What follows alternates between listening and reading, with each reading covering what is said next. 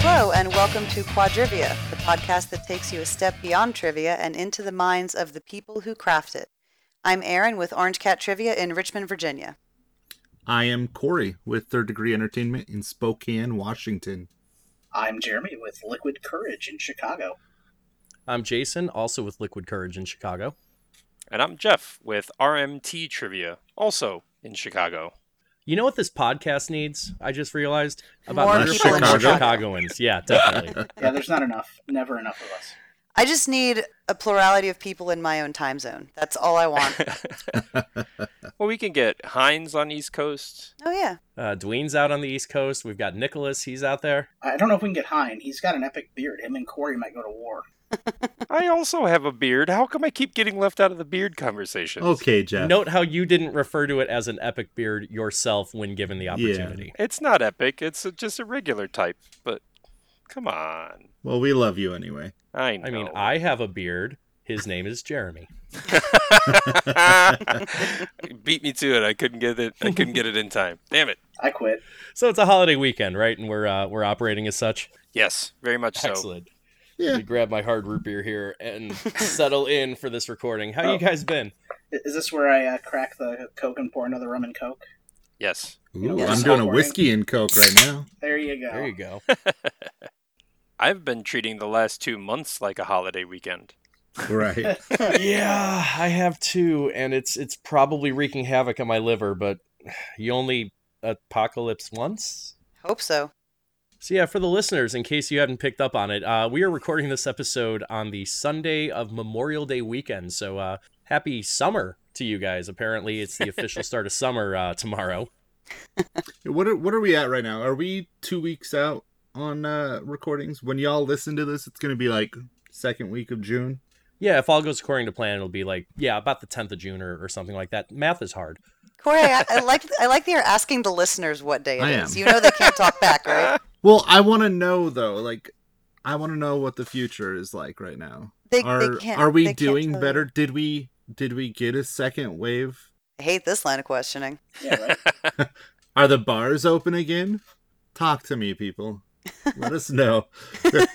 Chime in on, jump on Twitter, leave me a message, and be like, "Hey, Corey, here's how today is." I appreciate it. Let me describe the present to you. the only time in my life I've ever wanted experts in their field to be wrong. Just to be clear, Aaron, um, Yes, sir. You people do not respond back in real time when they hear podcasts, right? That's that's the thesis you're throwing out there.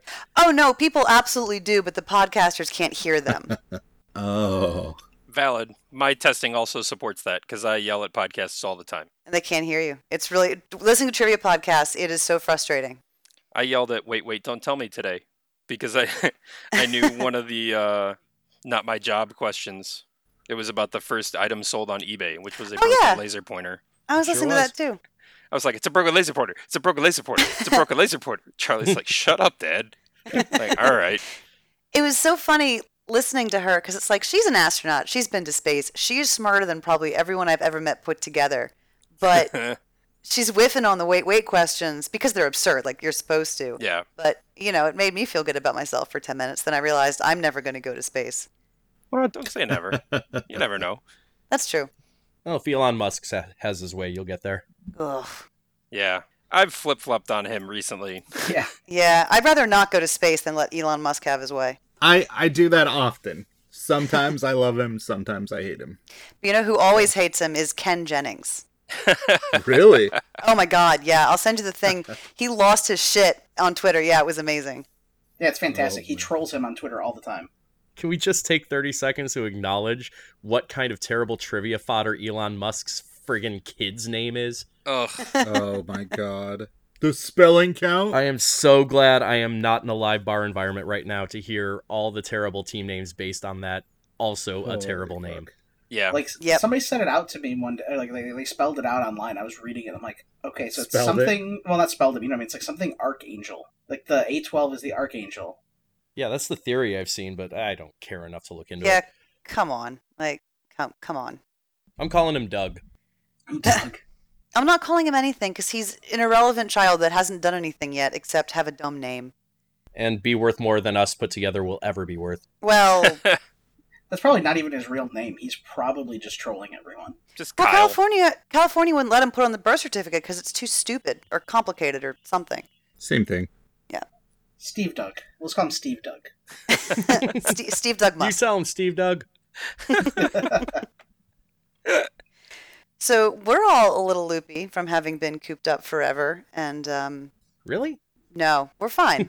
What about you, listeners? Are you loopy from being cooped up? Tell We'll us in wait the comments. patiently for you to respond. I can't hear you. Oh, I just got a tweet. I didn't. Nobody tweets at me. Oh. Remember, send your time travel tweets to Quadrivia Pod.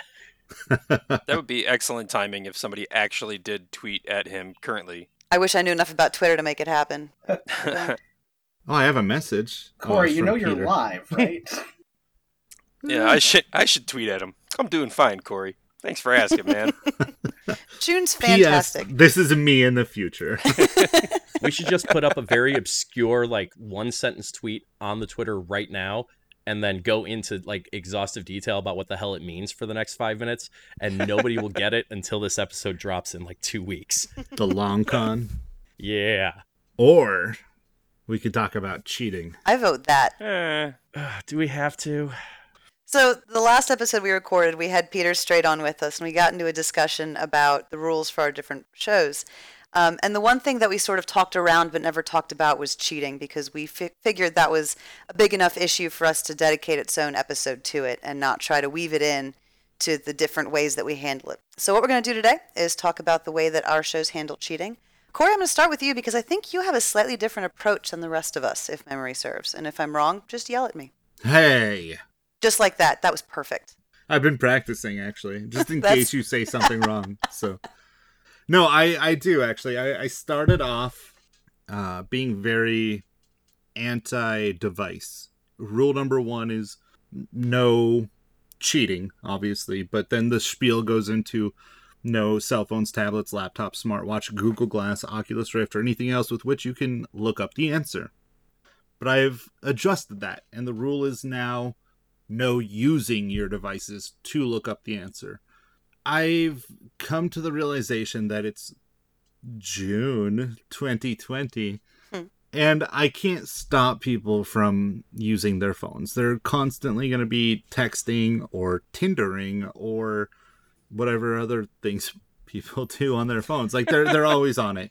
Could you not think of a third thing someone might use a phone for? Calling someone, Who uses their phone like a phone? That's not what it's for. uh checking the sports ticker. Cool. I'm I'm grabbing that URL right now. The sports ticker. oh, there we go. Lock it up, folks. We're going home.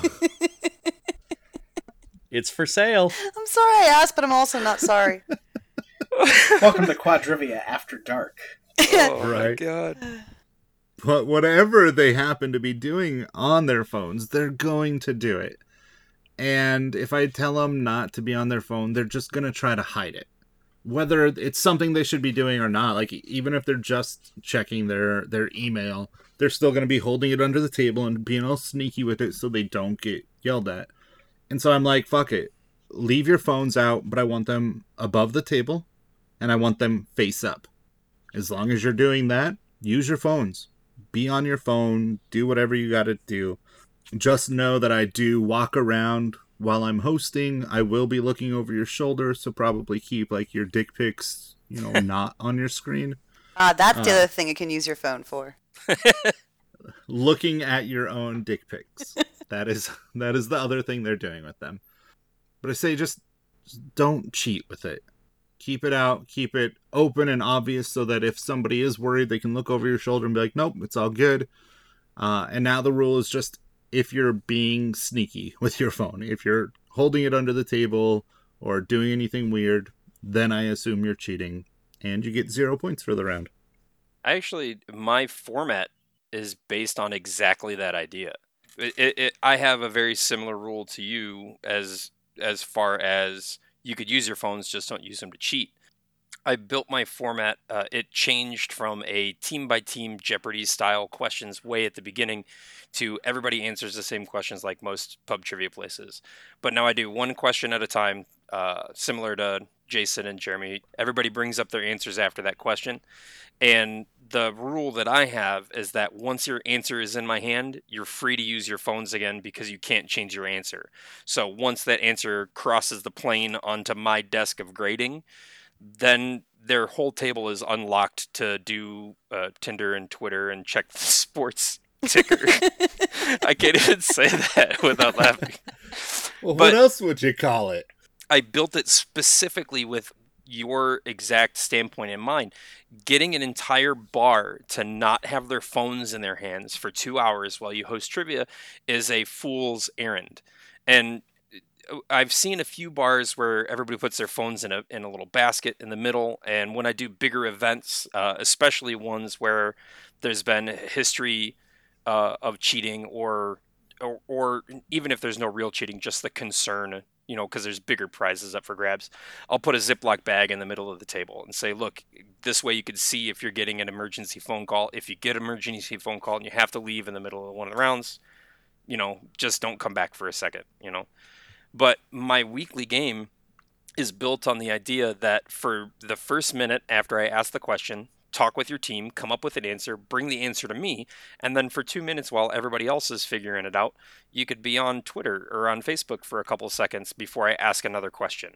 That way, you could ignore the outside world and go into your little phone space and feel safe like everybody wants to without uh, creating a situation where everybody feels like they can't touch their phones for two hours. I, I, I built my game specifically to deter cheating and make it easier for me to catch cheaters by doing that. Now, have you always done the one question, one answer? Or did you recently make that change? No, that's uh, ever since I switched formats from uh, it. It was one question, one answer per team. So I had a big board of like uh, I think it was nine categories with four questions each, and I would go team by team, and they would pick a question in category, kind of like a Jeopardy Oh, board, and they would they would get that question, and nobody else could have it. And when we had uh, a few enough teams, they would be able to steal, but with an entire bar full that way, I would go team by team, and basically, uh, it only worked because we had a max capacity of like nine teams, and so my old format was really fun, but I had to write a ton of extra questions, and when I switched to a bar that better suited a larger one question for everybody, one answer back into me format, uh, I I took that as an opportunity to make the switch. It, it lowered the total number of questions I had to write uh, each week, and I am sad that it did kind of take away. Like there was good team rivalry. Like if a team was really good at sports and nobody else was good at sports, they could ignore the sports questions till the ends because nobody else was going to pick them and then force them to answer hard sports questions because that's all that was left. So there was a bit of strategy to it that isn't in my regular game now because everybody answers everything. So six or one half dozen, you could do it one way or the other way. Um, but it it really only worked just because of the size of the bar that I was working in at the time. That's a really intriguing format, though. I like that. Um, Yeah. You know, kind of leaning into the potentiality that you know people are going to be enticed Yeah, to cheat, uh, but then building a format where like that enticement isn't even there because it's so rapid fire and it's so the sh- the spotlight is on that team in that moment. yeah, exactly. That's And- a clever approach. Yeah, that that way that team that was answering that one question, everybody was looking at them for the minute that they had to answer the question. So there's no possible way that they could cheat. The you know, there might be two or three teams that weren't paying attention, but me, two of the other teams, everybody's staring at them as they're answering. It kind of it, it was a, definitely a different feel and it would not work in almost every other situation that I've found, but for that bar at that time it was wonderful it also allowed me um, one of the other reasons that i do one question one answer is a lot of people tend to use the bathroom to cheat. Like they'll especially when you Uh-huh. do 10 questions at a time they'll listen to all 10 they'll go to the bathroom they'll come back with 10 answers and turn in a perfect round. Um, or at least that's what i told myself. Like oh people could do that but if i do one question at a time if somebody's trying to cheat every time by going to the bathroom where i can't see them then I can I could see them physically get up and move themselves to the bathroom and then come back. You know, even though I can't see what they're doing in there, I'm assuming that if you go to the bathroom five times in ten minutes, that you either have kidney problems or you're cheating. You know, exactly that that is the uh the other half of my my rule number one now too uh no cheating also means don't go to the bathroom 10 times during one round and remember something new every time you come back oh my gosh, guys, I remember now. yeah yeah right after my third piss in 30 seconds and they think they've come up with something clever. Like everyone's thought of this. Don't be don't be the asshole that does it, and don't don't do anything that makes you look suspicious. Because you're not clever. You're not smarter than I am, probably at this anyway. And yeah, I did have I did have one person try to pull off something that I thought was at least pretty clever, except they didn't think about what they looked like to everybody else. Um, the menus the menus at the bar that I host at are you know big double sided, you know fairly big, so you could put them in put them in your lap, you know like a like a big book or something, you know. So if you're sitting sideways, like if I'm looking at the side of you and you hold up the side of your menu, I can't see that you have your phone inside the menu typing the answers and stuff like that. Except for the fact that your face is fucking glowing, you idiots. like like they're like, "Oh, he'll never catch me." And I'm like, "Your face is lit up like the goddamn moon." Like there's you're absolutely on your phone. Like I just I just gave him 0 points. It's like, "Yeah, feel free. Stick around. this will be fun at the end of the game." But I guess that takes us to the next topic. Um, or I should say the next part of the topic. What do you do when you catch someone cheating? well first i'd like to hear from the other Oh, I guess, I guess Uh, that's true. I just assumed that. oh no, I just want to hear Jeff talk about the, the crazy cheating stories. Uh, I'm, I'm super content Yeah. to just lean back and keep drinking my hard root beer.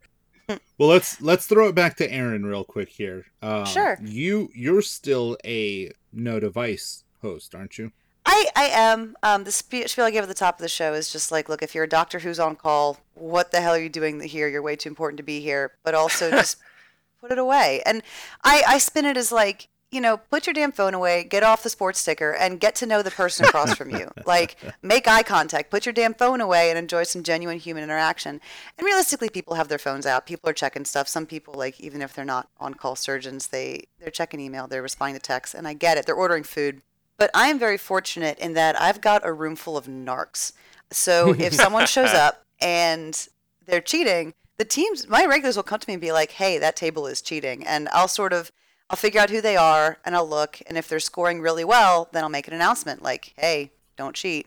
If if they're cheating and sucking at it, then like, it's not a big deal to me. Um, everyone's, I think everyone sort of knows the score. Like, no one's gonna.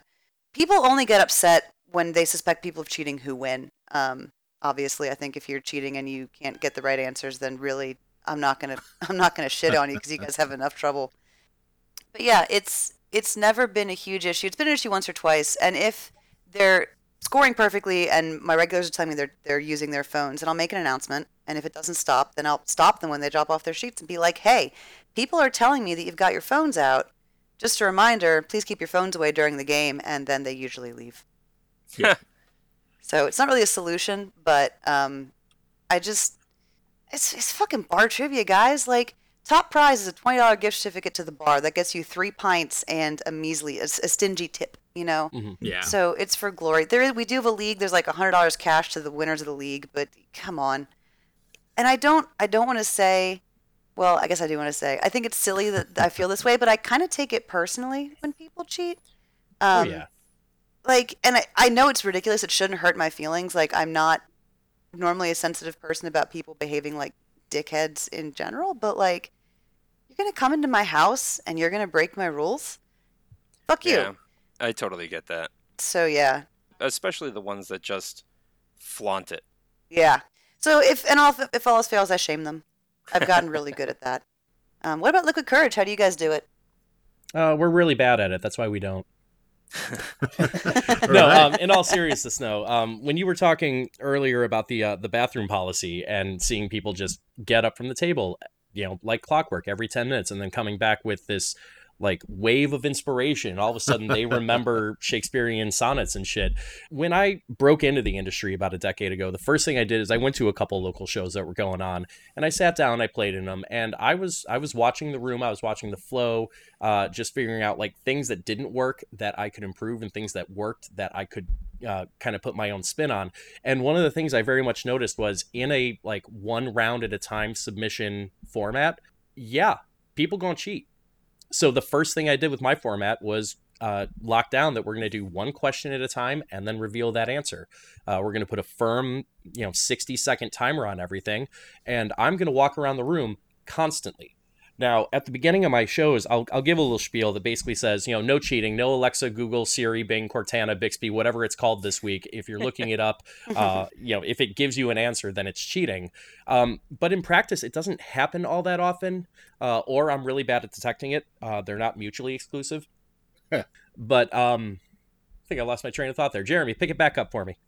Um, yeah, it's basically what we do. Um, and I've actually only had it happen one time for sure at a show I was hosting. Luckily, um, and it was actually kind of funny because there was this new team. It was like it was like this fifty something year old guy and his like seventy something, almost eighty year old dad.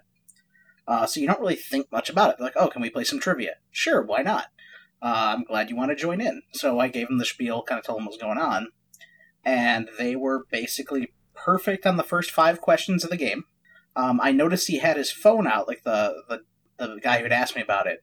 And I walked over there one point, kind of as I'm walking the room, and he's got a text message up with uh, looked like maybe his mom uh, he was talking to. And I'm like, okay, well, he's out to dinner with his dad. He's messaging his mom. No big deal.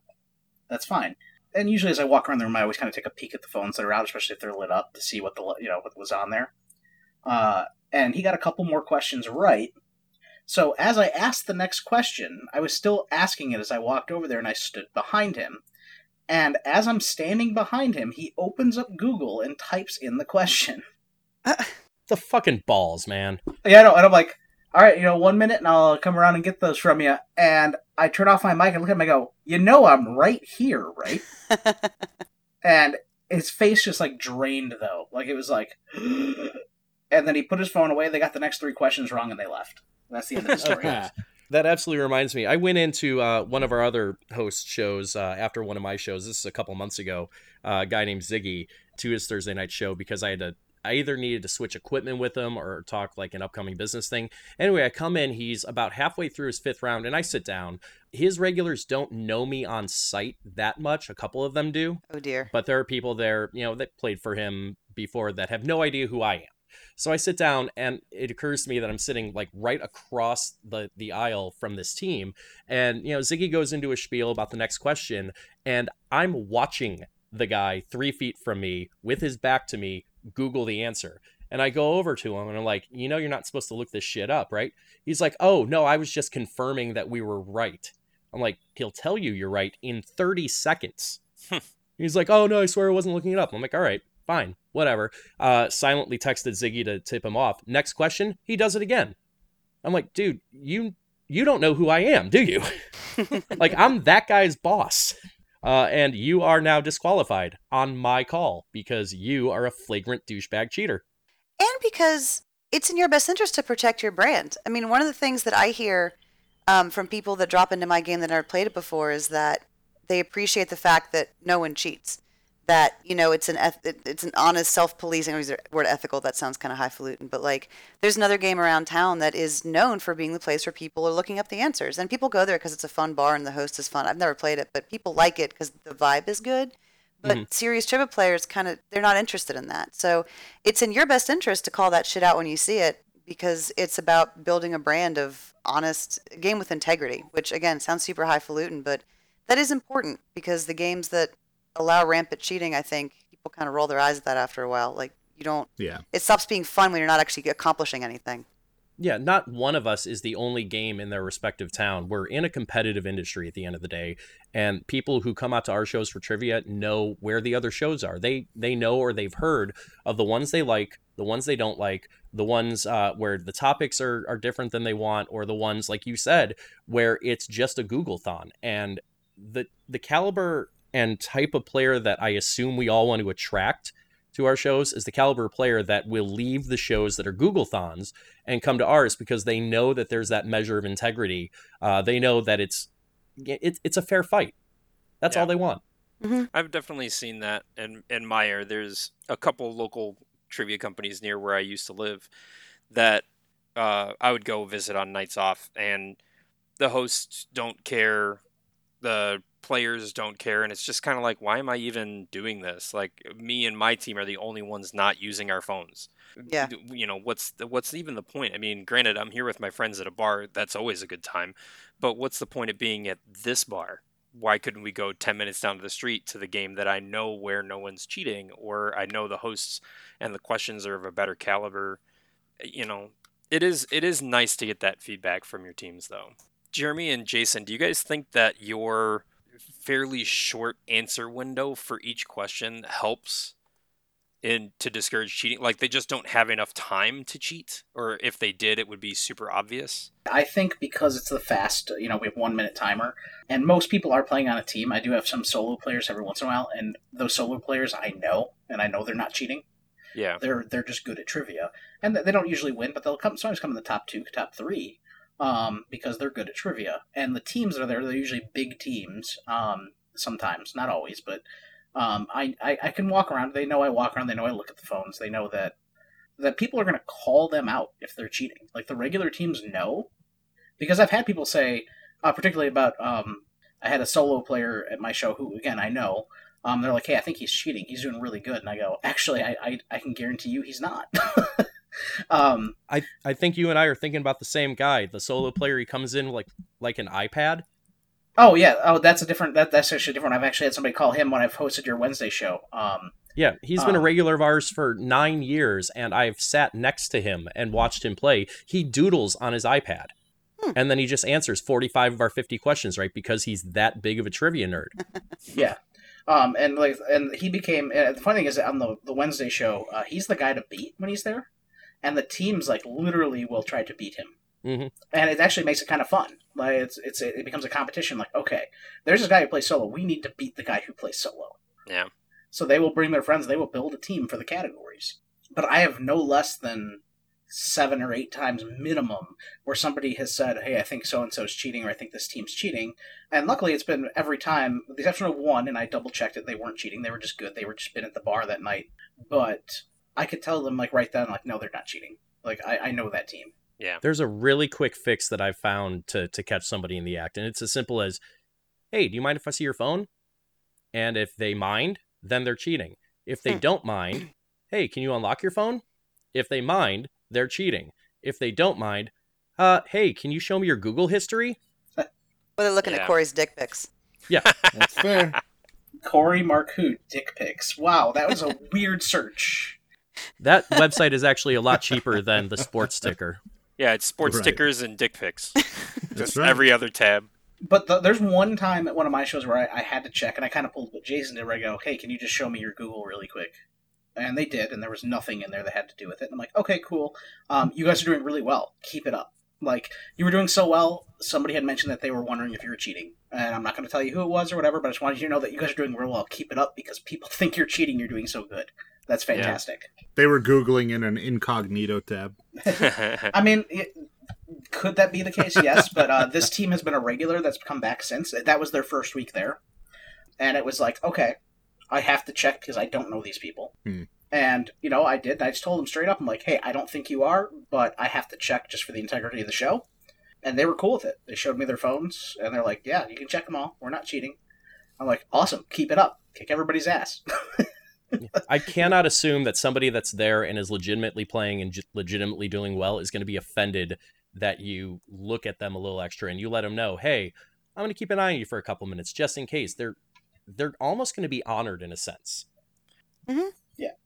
I've had a couple people be offended by that. Really? Okay. Because I I have never taken the step to to ask to see somebody's Google history realistically. I've said, "Do you want to show me your Google history?" Like you said, you know, like if they don't want to. Um, but I've had a I've had a team where I didn't know it, but a player showed up late, and they they essentially whiffed like the first couple rounds, uh, and they just weren't they weren't playing very well. And then the second half, they were lights out. I'm like, okay, uh, either I'm asking questions more in their ballpark, or something is different. So I kept a I kept a close eye on them, and they were just playing really really well. And apparently, it was just the person that showed up was their was their anchor. He was just a Mhm. much better player than the rest of them, and so they were really reliant on his ability. But they were not happy when I brought up the fact that they had aced the second half. Like I, I, I can't tell if they were like offended that I had brought up their team's maybe inherent weakness without that one player, or just kind of made it a awkward moment. You know, you know what I mean? Like just kind of Right. they re- they legitimately weren't doing anything wrong. And here comes the trivia host. They had never played my game before, and here comes the trivia host. You know, Eh, peacocking around and going like, "Brr, brr, brr, brr, brr, "You guys are cheaters." You know, I could, you know, I I got their I got their point. I apologized profusely, and I said, "Guys, look, I just wanted to show you. Like, I showed them my score my scoreboard, and I said, look at." You know, I don't want to bring up how badly you did in the first half, but this is a serious change, and you know, if There's an anomaly here. Yeah. yeah there's something to be investigated here but that was the only that was the only time that anybody had been upset about that that wasn't legitimately cheating you know what i mean that that would be like oh how dare you ask to see we're leaving like okay we'll see you next time feel free to come back never So we've talked a little bit now about people that weren't cheating. Let's talk about the ones that were. Uh, Jason, tell me about a time you caught a cheater red-handed, other than than the uh, person at uh, your other guy's show. What's the most creative way you've caught somebody cheating? Uh, because of my format, I don't know that there's a particularly creative way that I've caught somebody cheating. I can think of two instances where I know, like dead to rights, that I had caught somebody out cheating, uh, and without looking at devices or anything. And I think I told one of these stories on a previous episode, but I don't specifically remember. So I'll tell you the other one instead. This was about eight years ago. Um, I do a five round game. The fifth round, uh, the theme always changes, and I experimented around uh, with an idea of a uh, countdown round. So basically, the premise was I would give 10 increasingly specific clues to the identity of a famous person or place or thing or whatever. And you would get a guess after each clue.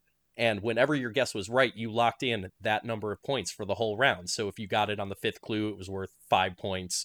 Uh, if you got it on the seventh clue, it was worth you know three points or or what have you.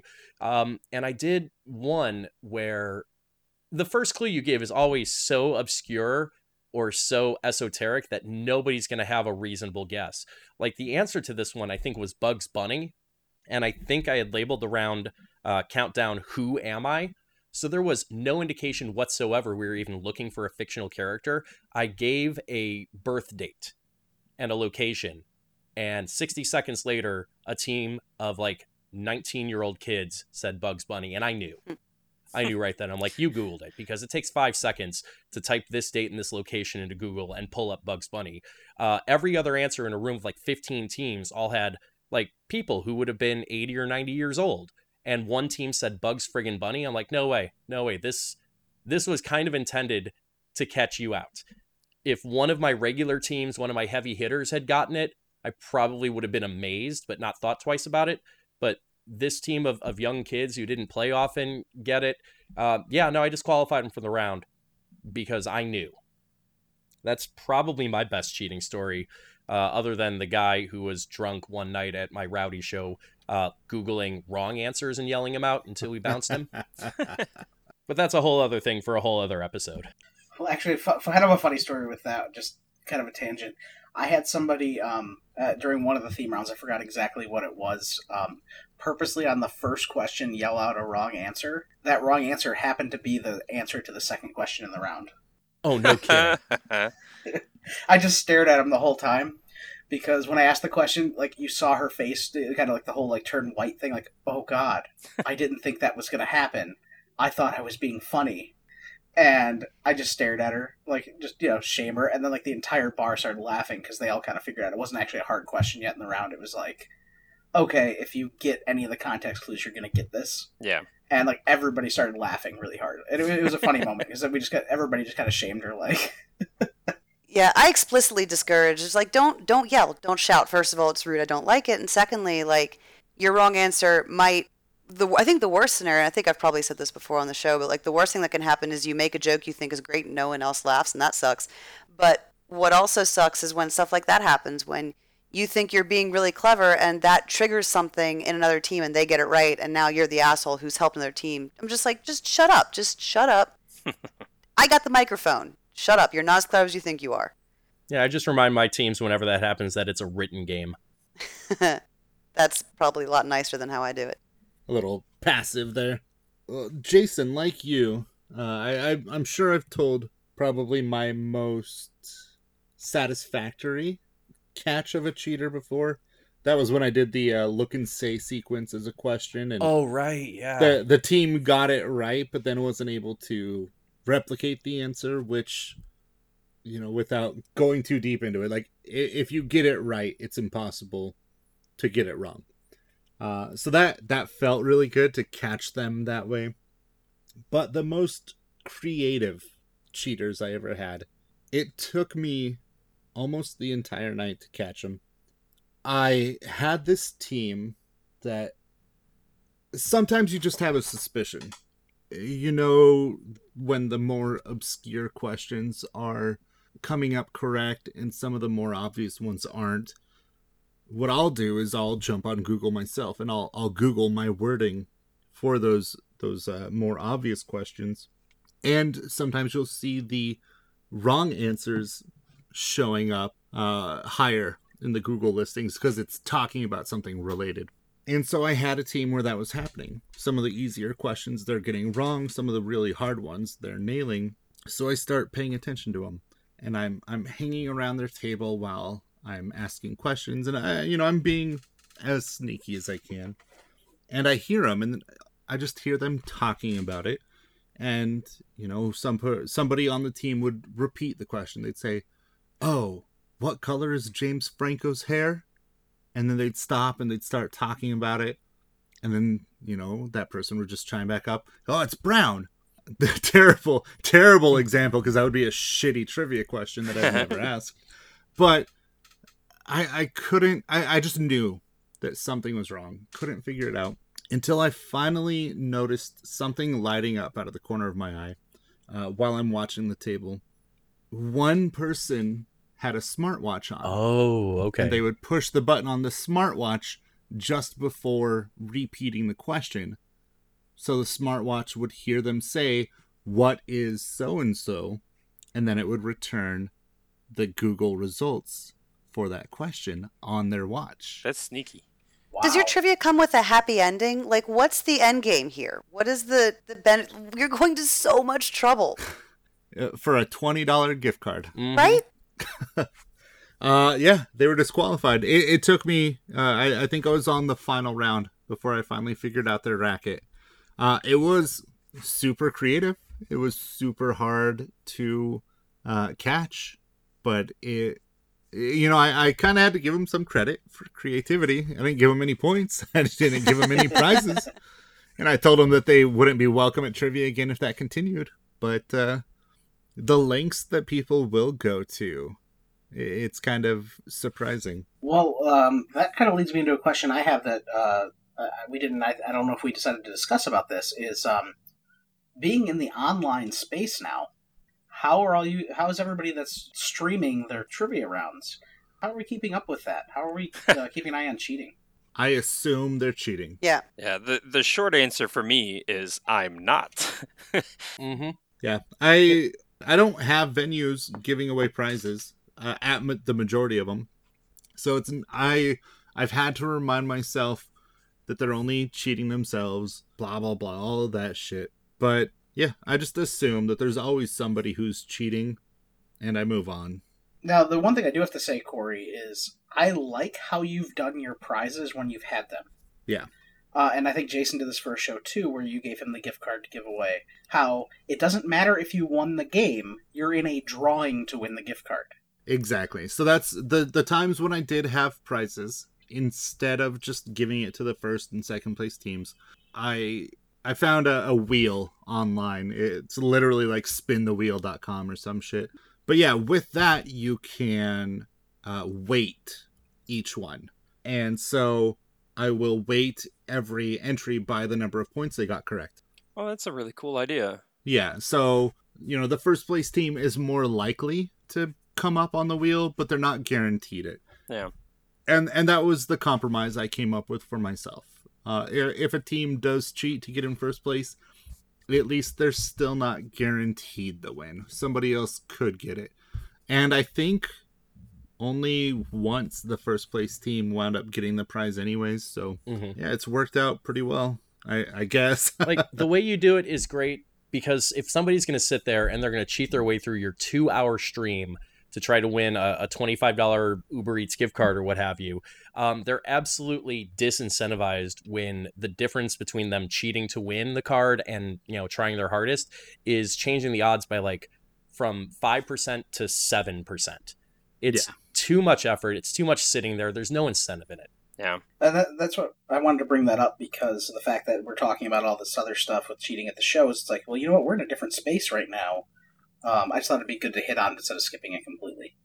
Yeah, it's it's a totally different feel. The way that I see it, not that I'm comparing myself to a cultural touchstone like uh, Jeopardy or something like that, but if you're sitting at home on the couch and you're watching Jeopardy, and you know you're, you, I, not that you would ever be able to Google things fast enough, but I mean, if you're watching a trivia show and you're googling the answers, the only fun you're really ruining is your own chance of maybe guessing a right answer.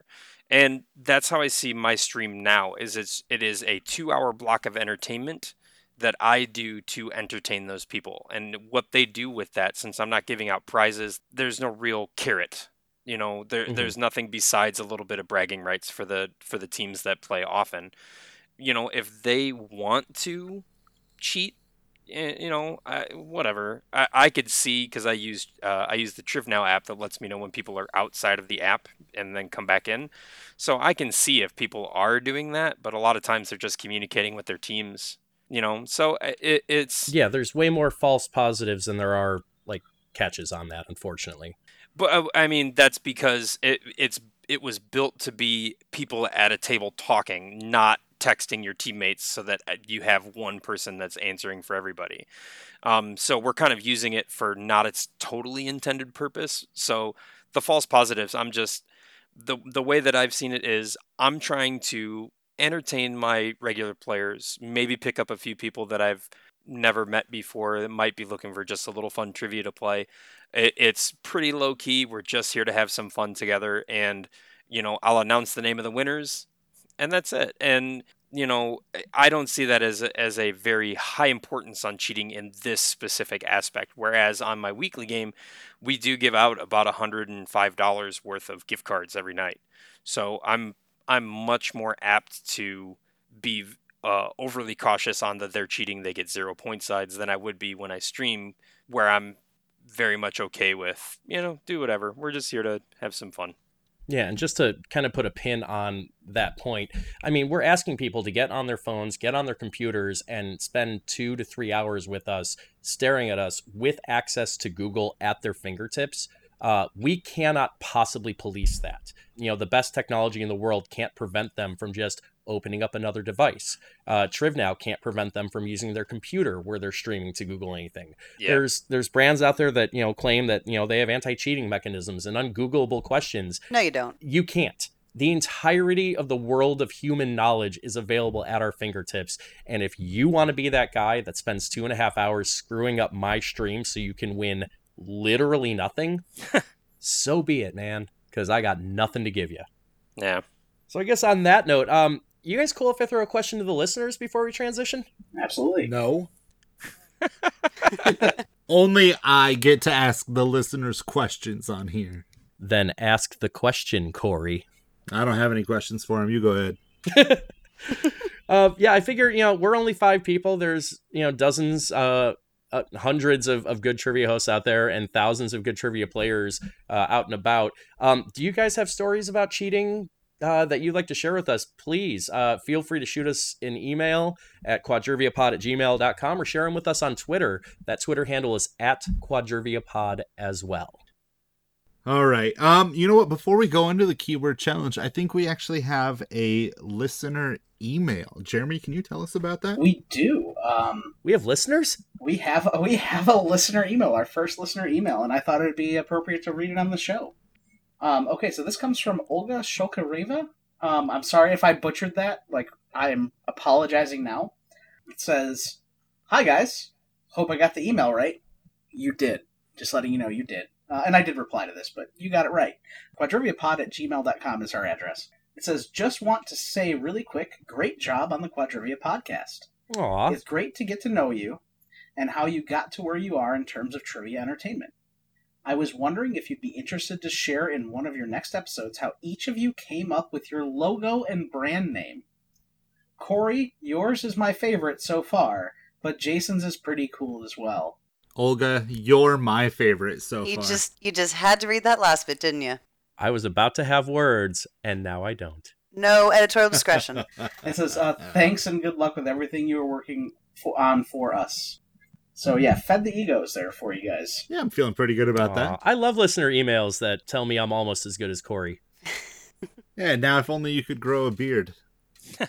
I have a Jeremy. We went over this. I hate you. Olga, that is a terrific email and suggestion, and I personally appreciate it very much.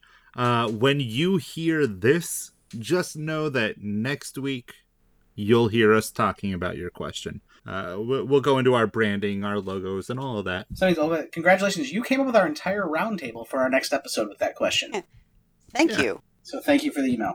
But as for this episode, should we just do the thing? We're going to do the keyword challenge, guys. Uh, as usual, I have our previous requested uh, randomly generated keyword name, phrase, blah, blahs uh, together. The number has been pulled. And I think uh, six episodes in, you guys know how this works. Uh, hopefully the listeners do. But uh, a quick refresher we're going to take 10 minutes and write the single best trivia question we can based on the random word, phrase, or name that we're about to reveal. All right, so Aaron and guys, are you ready to hear this week's keyword challenge keyword?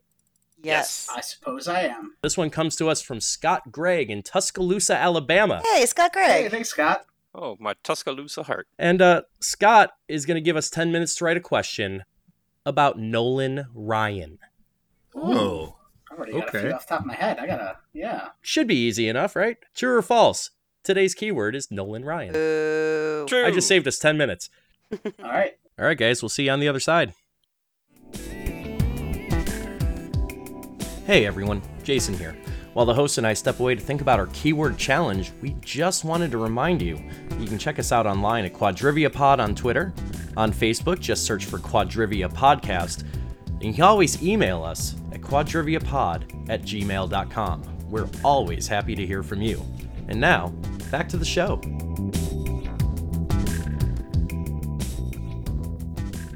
We are back and we have written some questions. Jeff is going to read his question first. All right. Uh, for the keyword Nolan Ryan, my question is this Nolan Ryan holds the record for most career strikeouts with 5,714 and most no hitters thrown with seven. Despite these achievements, he has never thrown a perfect game nor won a Cy Young Award. What Major League Baseball Hall of Famer holds the records for most wins, but like Nolan Ryan, never won a Cy Young Award? Oh, you son of a bitch. Uh. I'm only calling you out on that because I've done this question. I know exactly what this question is, and I think I'm not the only one, am I? nope. That is correct. This is this is what Jason calls a douchey trick question, where wherein the answer is in the question itself. The answer to this question is Cy Young. He never won a Cy Young award because they didn't give him out till after he died. The first one was uh, issued the year after he died. So every now and then I stole the idea of douchey trick questions from Jason. So every now and then I throw them in just for just for fun.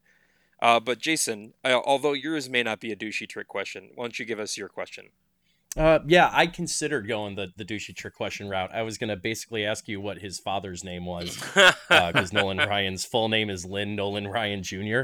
Uh, but I couldn't figure out how to work the words no, Lynn, and Ryan into a question that that worked for me. So I went a little bit of a different direction. While he's better known for a nickname that evokes speedy delivery, What pro baseball player is also somewhat disparagingly remembered as Walker, Texas Ranger?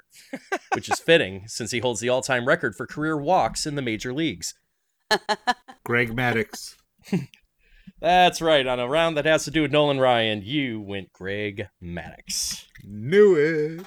I don't watch a lot of baseball. Speaking of Greg Maddux, just a quick aside, I just saw a thing floating around on Facebook that he faced something like 30,000 strikeouts or some nonsense, but he only had 3 and 0 pitch or a 3 and 0 count uh 133 times over his career. Holy Really? crap, really? Wow. But I just thought that that was an amazing stat. I, I like that. I, I came across the uh, the Walker Texas Ranger nickname too, and I was like, "Ooh, should I?" Like, it would be a good avenue to take the keyword challenge to a non baseball place. That was the intent I had with this question is I wanted it to be accessible for somebody who wasn't a big stats nerd in baseball. And also, I mean, we're going to do five questions on Nolan Ryan. I'm sure stats Right. are going to come up at some point. Yeah, absolutely. For sure. Not in my question, they're not. You guys ready? yes. Yep. oh yeah. All right. Famed baseball player Nolan Ryan had a storied career that spanned four teams, eight All Star appearances, and how many years? It lasted about as long as folks like Sahara Davenport, Anton Yelchin, and Jean Michel Basquiat. Ooh, Oh. that Anton Yelchin one hurts a little bit. Sorry. But yeah, that's that's that is a really cool take on that, uh, specifically Mhm. because it's doing what Jason just said. We know that there's going to be a lot of stats thrown around. We know that there's going to be a lot of history about the player, but a really good hint at 27 is a huge. That's a huge win for non-sports people to answer a sports question, and sports people to also go, "I know that." but also the fact the fact that you didn't use some of the more obvious 27 club Mhm. Yeah, members. no Yeah. Winehouse, no Cobain, no Hendrix. Yeah. No, that was that's solid.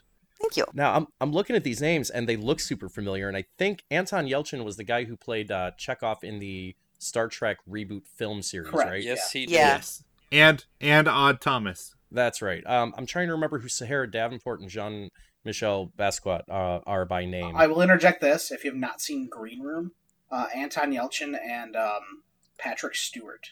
oh, Oh, okay. cool. It is a messed up movie, but it is really good. Like just no going in, like it's almost horror. Yeah, you can't prepare anybody. No, you can't. Uh, like basically, Anton Yelchin's in a band. Patrick Stewart's the owner of the club. and things go bad. Things go bad. The end of synopsis. Well, probably like so, some of his greatest work. That's what I'm saying. Like it was like right before he died when that movie released, and it was like this guy's got chops. Like I could see him really going places as an actor. And then you know, obviously, tragedy hit. He was um he was also in before this turns into the uh, the Anton Yelchin podcast. He was also in the Terminator Salvation, wasn't he? You know, I never saw it unfortunately, but I think you might be right. I think I remember seeing Yeah. that, him build on it.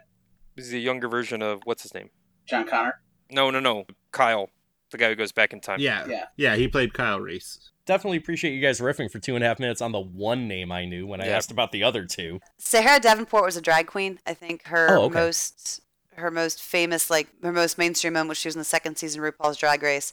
And Basquiat was a pop artist. He was a, I believe he was a friend and contemporary of Andy Warhol. He was like the Pittsburgh equivalent of Andy Warhol, I think.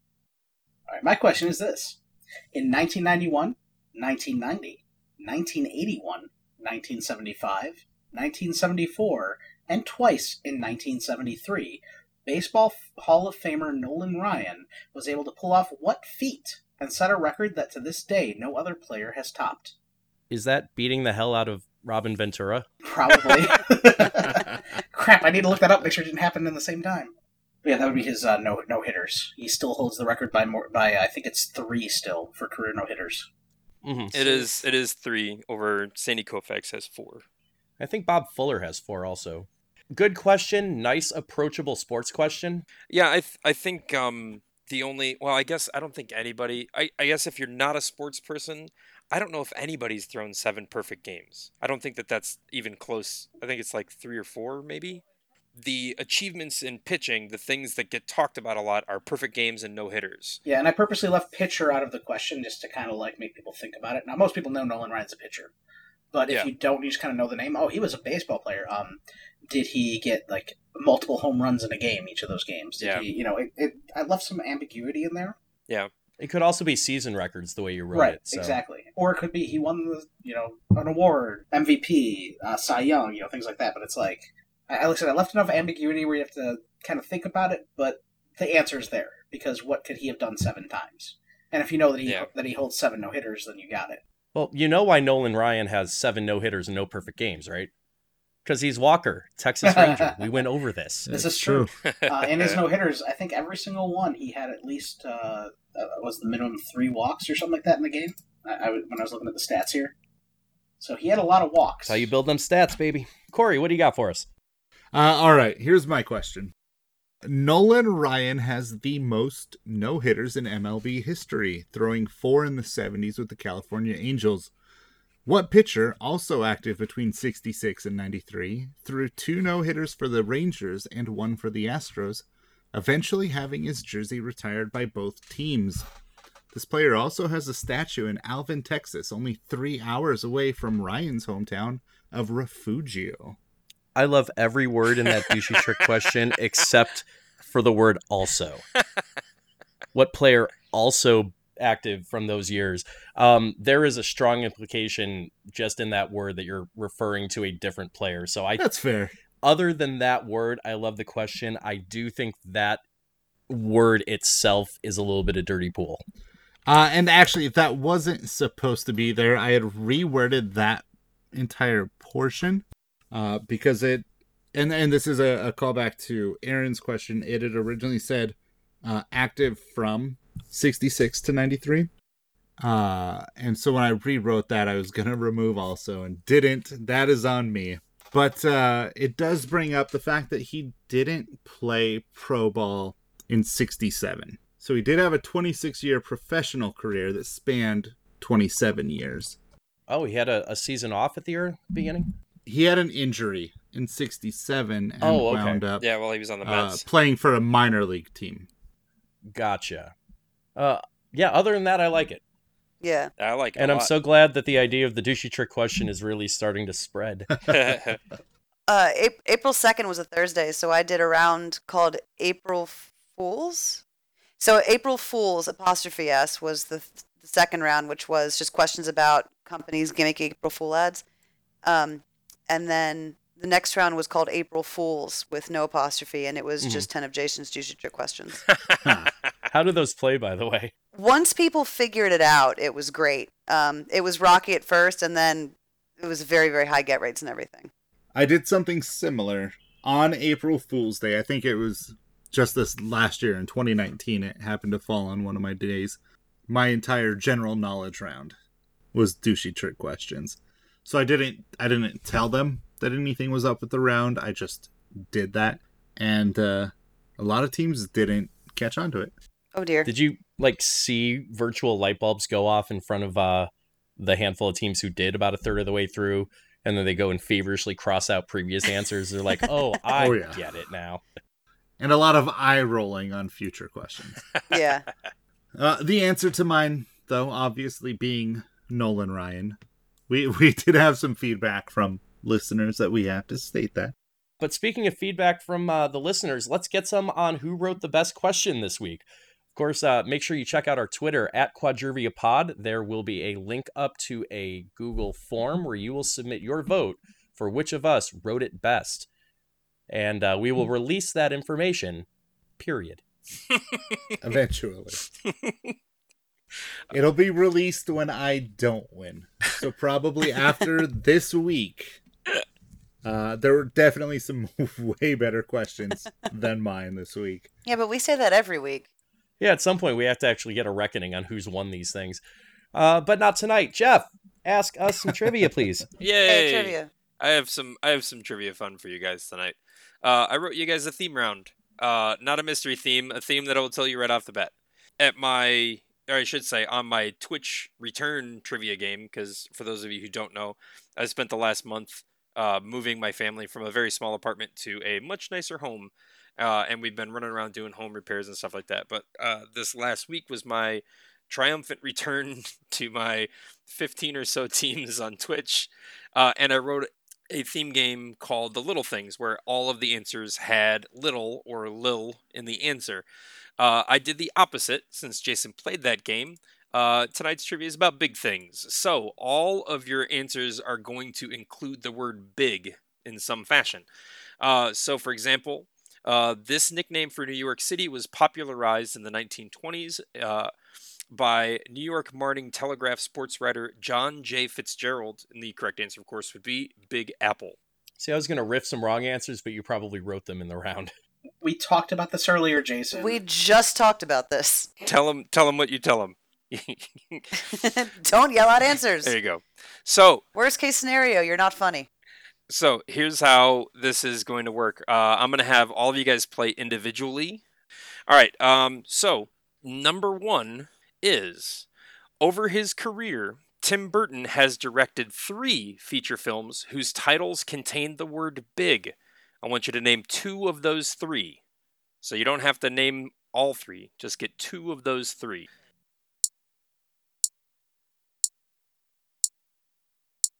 Question number one. Over his career, Tim Burton has directed three feature films whose titles contain the word big. I wanted you to name two of the three. What do you guys got? Maybe between all four of you. I, I got these. I think I got all three. if you think you got it. Yeah. Um, it's obviously The Nightmare Before Big Miss and Sweeney Todd, the Demon Barber of Big Street. Yeah, I have no effing idea. Tapped Uh, out on this one hard. Did you really? Okay. Okay. I knew Big Fish, and uh, then I took a stab and said Big Mama's House. Ooh. I went with Big Eyes and Pee Wee's Big Adventure. Oh, right. Uh, Pee Wee's Big Adventure, Big Fish, and Big Eyes. Uh, for Big Eyes, probably the most unknown of the three. That's the one about artist uh, Margaret Keane and her husband Walter, who was taking credit for her work. She would paint people with very big eyes, hence the name. Isn't that uh that's Christoph Waltz, isn't it? It is Christoph Waltz and Amy Adams. Ooh. Oh, Amy. Adams okay, I couldn't remember who the girl was in it. I did see part of it. Um, and I'm like, I know I've seen the part of this movie. I don't. I remember Christoph Waltz. I don't remember who else was in it. And I just remembered it because just uh, two or three weeks ago, my wife and I were looking at it for a date night movie, Aw. and she didn't want to watch it, so I watched it on my own. It was on Netflix or Hulu or something at one point. My wife was watching it, and I saw part of it. yeah, it was it was really good. All right, let's move on to number two. Written by Norman Bridwell.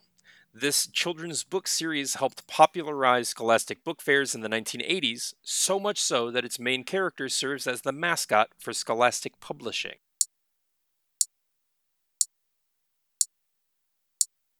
All right, uh, let's get the answer for number two. Written by Norman Bridwell, this children's book series helped popularize Scholastic book fairs in the 1980s, so much so that its main character serves as the mascot for Scholastic Publishing. What do you guys have for your answers on this one?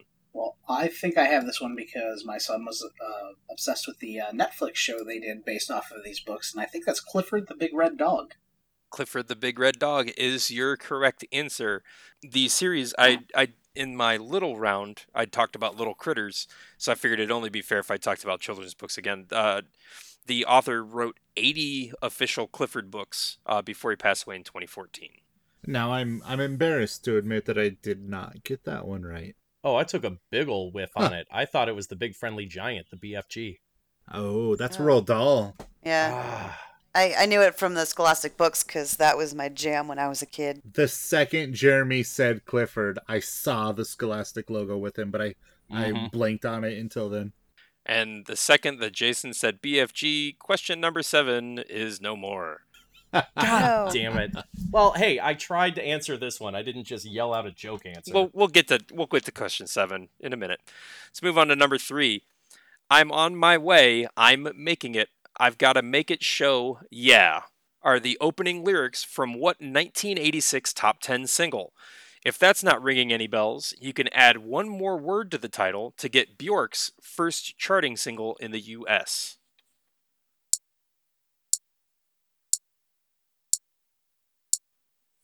Uh, number three, I'm on my way. I'm making it. I've got to make it show. Yeah, trying to read that as plainly as possible. Uh, are the opening lyrics from what 1986 top 10 single? If that's not ringing any bells, you can add one word to the title to get Bjork's first charting single in the US. What did you guys get for your answers on this one? Is it sad that I got it off the Bjork connection? Absolutely not, because Bjork is awesome. Because I think if you add sensuality to a Peter Gabriel hit, you get big time sensuality. Correct. Big time is your correct answer for this one. Uh, it took a lot. I'm a big Peter Gabriel fan. So, uh, speaking, I'm on my way. I'm making it. As boring as I did is very. It goes against the. It goes against the flow of what my brain immediately wants to do. Good Oh, for you. thank God, I'm off the schneid. I had no idea, and my joke answer might be one down the road, so I'm going to contribute nothing this. Yep. All right, let's move on to number four. Lo Pan had nothing to do with this one. This first novel by humorist Dave Barry was adapted as a film in 2002, with Tom Arnold, Rene Russo, Zooey Deschanel, and Stanley Tucci headlining the ensemble cast.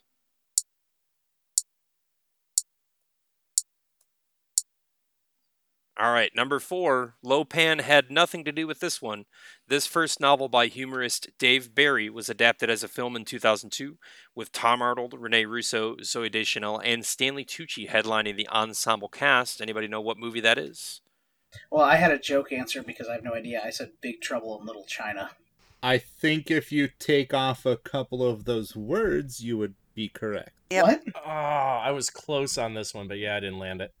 I was just talking about this movie. What is it? It is Big Trouble. The book itself is fantastic. My mom bought it for me as a gift. It was hilarious, and then I saw that they made it a movie a few years later.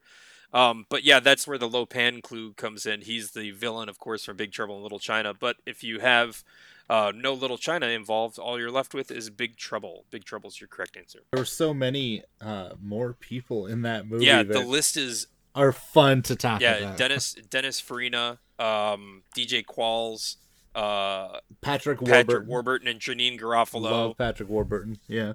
uh, Andy Richter, uh, Ben Foster. I could go on. I'll stop. I'll stop now. Question number five. This nickname for a specific group of players has been used multiple times in the NBA. Once for the Spurs, once for the Heat, and twice for the Celtics.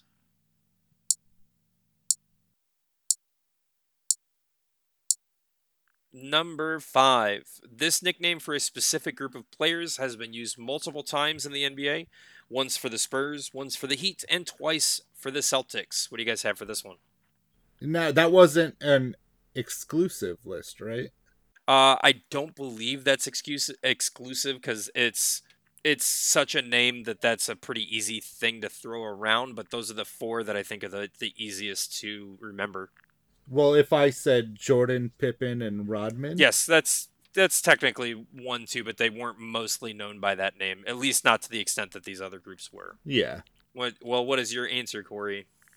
Well, I'll, I'll wait. I want to. I want to give Jason a chance here. Oh, uh, okay. Um, yeah, I mean, you're talking like in the Celtics uh, twice because it was Parrish, Bird, and I'm forgetting the third guy's name, but then they brought it back with Pierce uh, in the 21st century. That's the big three. That is the big three. the The one you were missing uh, was Larry Bird, Robert Parrish, and Kevin McHale. And then the the other one from the Celtics was uh, Allen, uh, Garnett, and Pierce. And then of course you had uh, Bosh, Wade, and James from the Heat. And then the Spurs was Duncan, Parker, and Ginobili. Number six. Called the longest and most scenic stretch of undeveloped coastlines in the contiguous U.S., this region of the California coast stretches for 90 miles from Monterey County to San Luis Obispo County.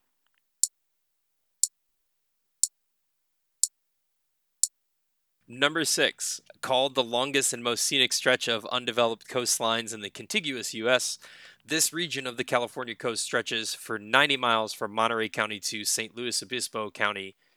Jason, you answered in like three seconds. Well, I'm either definitely right or I'm never going to get it. what is your answer? I think you're referring to Big Sur, S U R. I am, in fact, referring to That was my Big guess, too. Oh, good. I didn't pull that out of nowhere. Yep, that is the name of it. Sir, uh, of course, being Spanish for south, that is your correct answer. I had no idea, and I was way off. Moving on to number seven. The question previously ruined by Jason. Although it Oh, means locked in. Although it means different things depending on the context, the same initialism is used for both the title of a Roald Dahl novel and a powerful weapon featured in uh, id Software video games. Tell me what the initialism stands for in either case.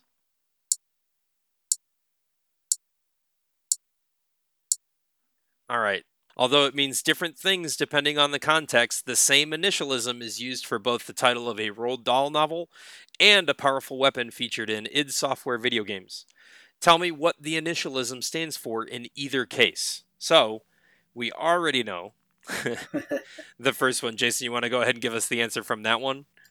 Oh, big friendly giant. Big friendly giant. The BFG is the correct answer for the first half. Uh, who knows what the BFG stands for in I uh, in id Software games? I got this one. That's the big fucking gun. That is the correct answer. Uh, if I Nine thousand. yeah, or yeah, depending on which game you're playing. uh, in uh, Doom and Quake, it is the if I'm if I remember correctly, quoting the manual, it is the big freaking gun, which is what was written in the manual. Yeah, it's like uh dot dot dot freaking Yeah, gun. if I were to play your show live and that question came up, I would actually uh, hesitate to put big fucking gun because somewhere in the back of my mind, I feel like they made some like lame in canon backronym definition of that that isn't big fucking gun. they did. It's it's funny that you mentioned that. For the Doom movie, they named it like the Big Force Gun or some nonsense like that. And I think in one of the manuals, I want to say it's Doom three. It says big F U dot dot dot H dot dot dot freaking gun. they Yeah. changed it again.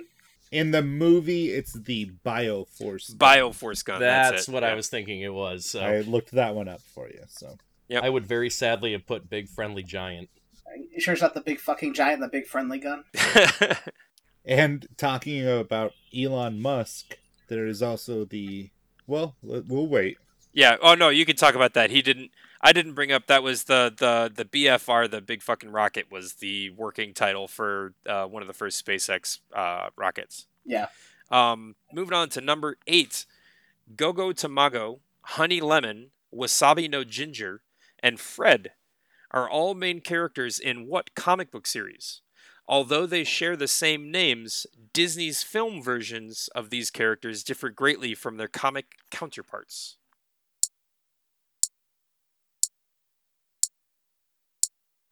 Gogo Tamago, Honey Lemon, Wasabi No Ginger, and Fred are all main characters in what comic book series? Although they share the same names, Disney's film versions of these characters differ greatly from their comic counterparts. So, what do you guys have for this one? I have no idea, and I'm gonna kick myself when you say it. Oh, you are. I say I've got one of the most underrated uh, Disney Marvel mashups of all time, and that would be Ah, Big Hero shit. Six. Big Hero is that really underrated though? I feel like it was. Huge when wasn't it though. came Like out. it came Yeah. out around the same time as a because it's a Disney. It's not Pixar, but it's kind of in the same vein. It came out around the same time as I think Frozen, and got like completely just buried. Yeah, it it was around that same time, and so yeah, I- I don't know if it was because of the direct competition or just most people were still thinking about Frozen. Now the the streaming release of it and the re-release, like it took off, but like theatrically, it didn't do as great as some of their other movies, and like Hmm. even still to this day, people kind of forget about it. It was one of those. It was Yeah. just bad timing. And what's interesting too, they essentially all of the characters in the Disney movie do kind of the same thing, but they all do it through technology. None of them do it uh, the way comic books do, where they have like innate powers or you know, Gogo is also technology. Uh, you know, this is getting too far into comic book land, Yeah. but Fred in the movie is just a guy in a suit that looks like a dragon, where in the comic book he literally turns into a giant kaiju style Godzilla Oh. monster. This Wow. slightly different, slightly different. But moving on to number nine. Speaking of Disney, this roller coaster, first introduced in 1979, can be found in the Frontierland sections of Disneyland, the Magic Kingdom, Disneyland Tokyo, and Disneyland Paris.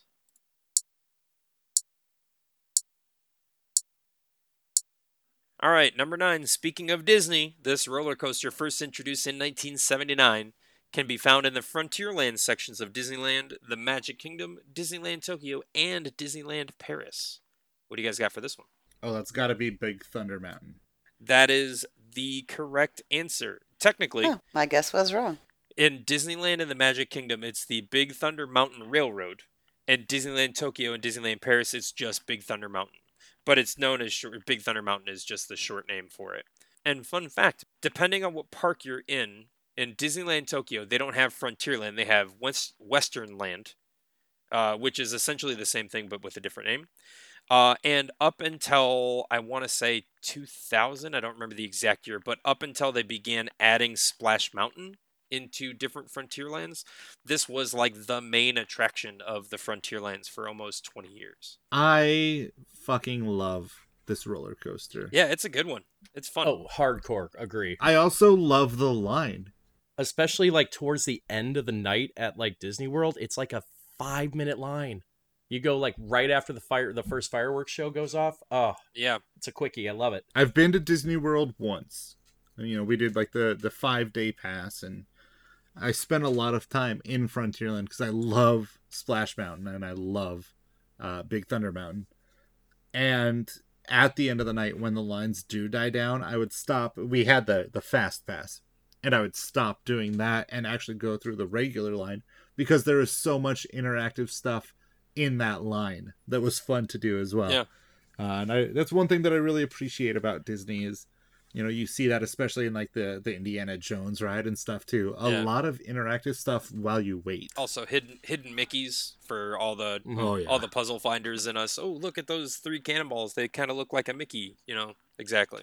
I mean, if you're gonna have to stand in line for two hours so your kid can go on the Seven Dwarfs mine car ride, at least it's not that obnoxious of a two goddamn hour wait. Yeah. Right. I also feel like Hidden Mickey would be like the trade name of some serial exhibitionist. It's 2 a.m. here. It's just going to get weird. Number 10, your last one, which is going to be given away with the very first sentence that I speak. This is a tasty burger. Although it's almost always associated with Pulp Fiction, this fictional fast food chain is featured in seven different films by Quentin Tarantino and his good friend Robert Rodriguez.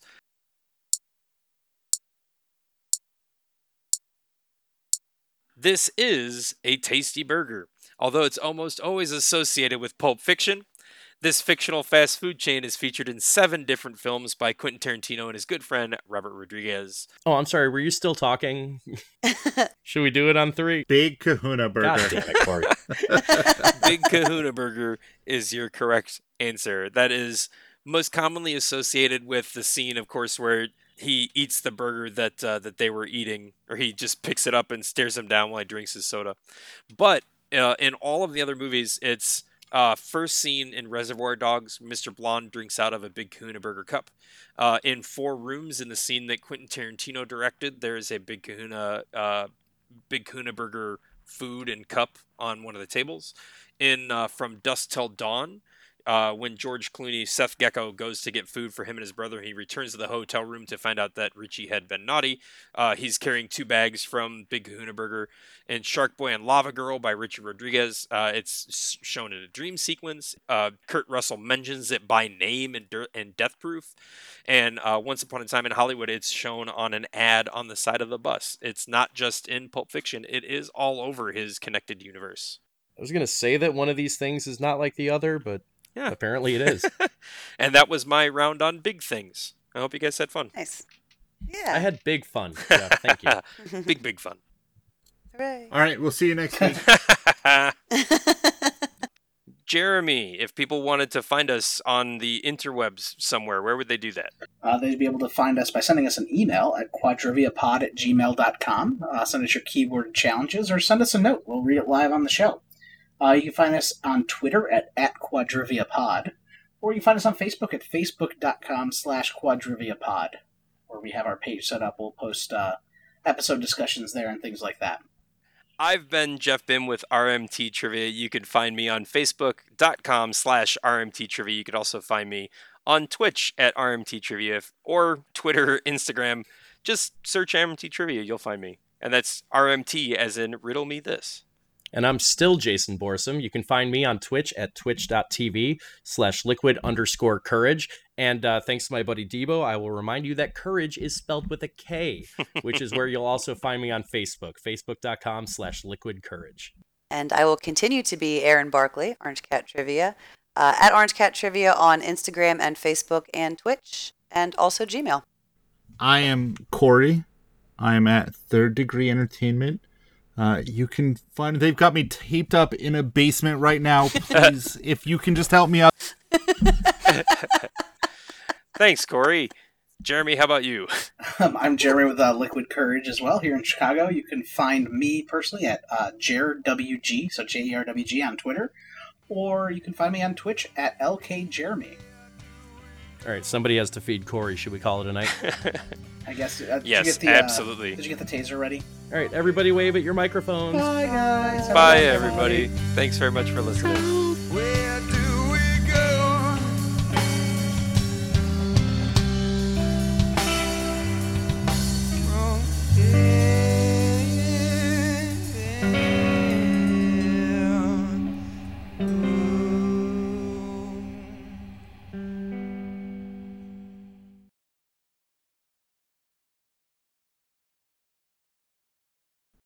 May remember last week. Well, for you. How the fuck do I address that? Do I just be like, "Hey, last week we talked about this"? So exactly It was like two that. Weeks ago. I'm not. yeah. I'm not gonna let like them lie to in you. that voice. I am not gonna let them lie to you. We talked about it two weeks ago. I know you heard it one week ago. It was fucking two weeks ago. We took a break. Corey, But I think you're taking ab- this peek behind the curtain mantra a little too literally right now. Well, that's what we're here for. He's actually holding a curtain. You don't have to do that, Corey. No one can I see do. you. I did put a curtain up for Twitch. So do, do you want me to take All this right. one? Or you got it? I think he's doing No, great. Keep yeah. rolling, man. yeah, Yeah, no, this, this, is A fucking content right here.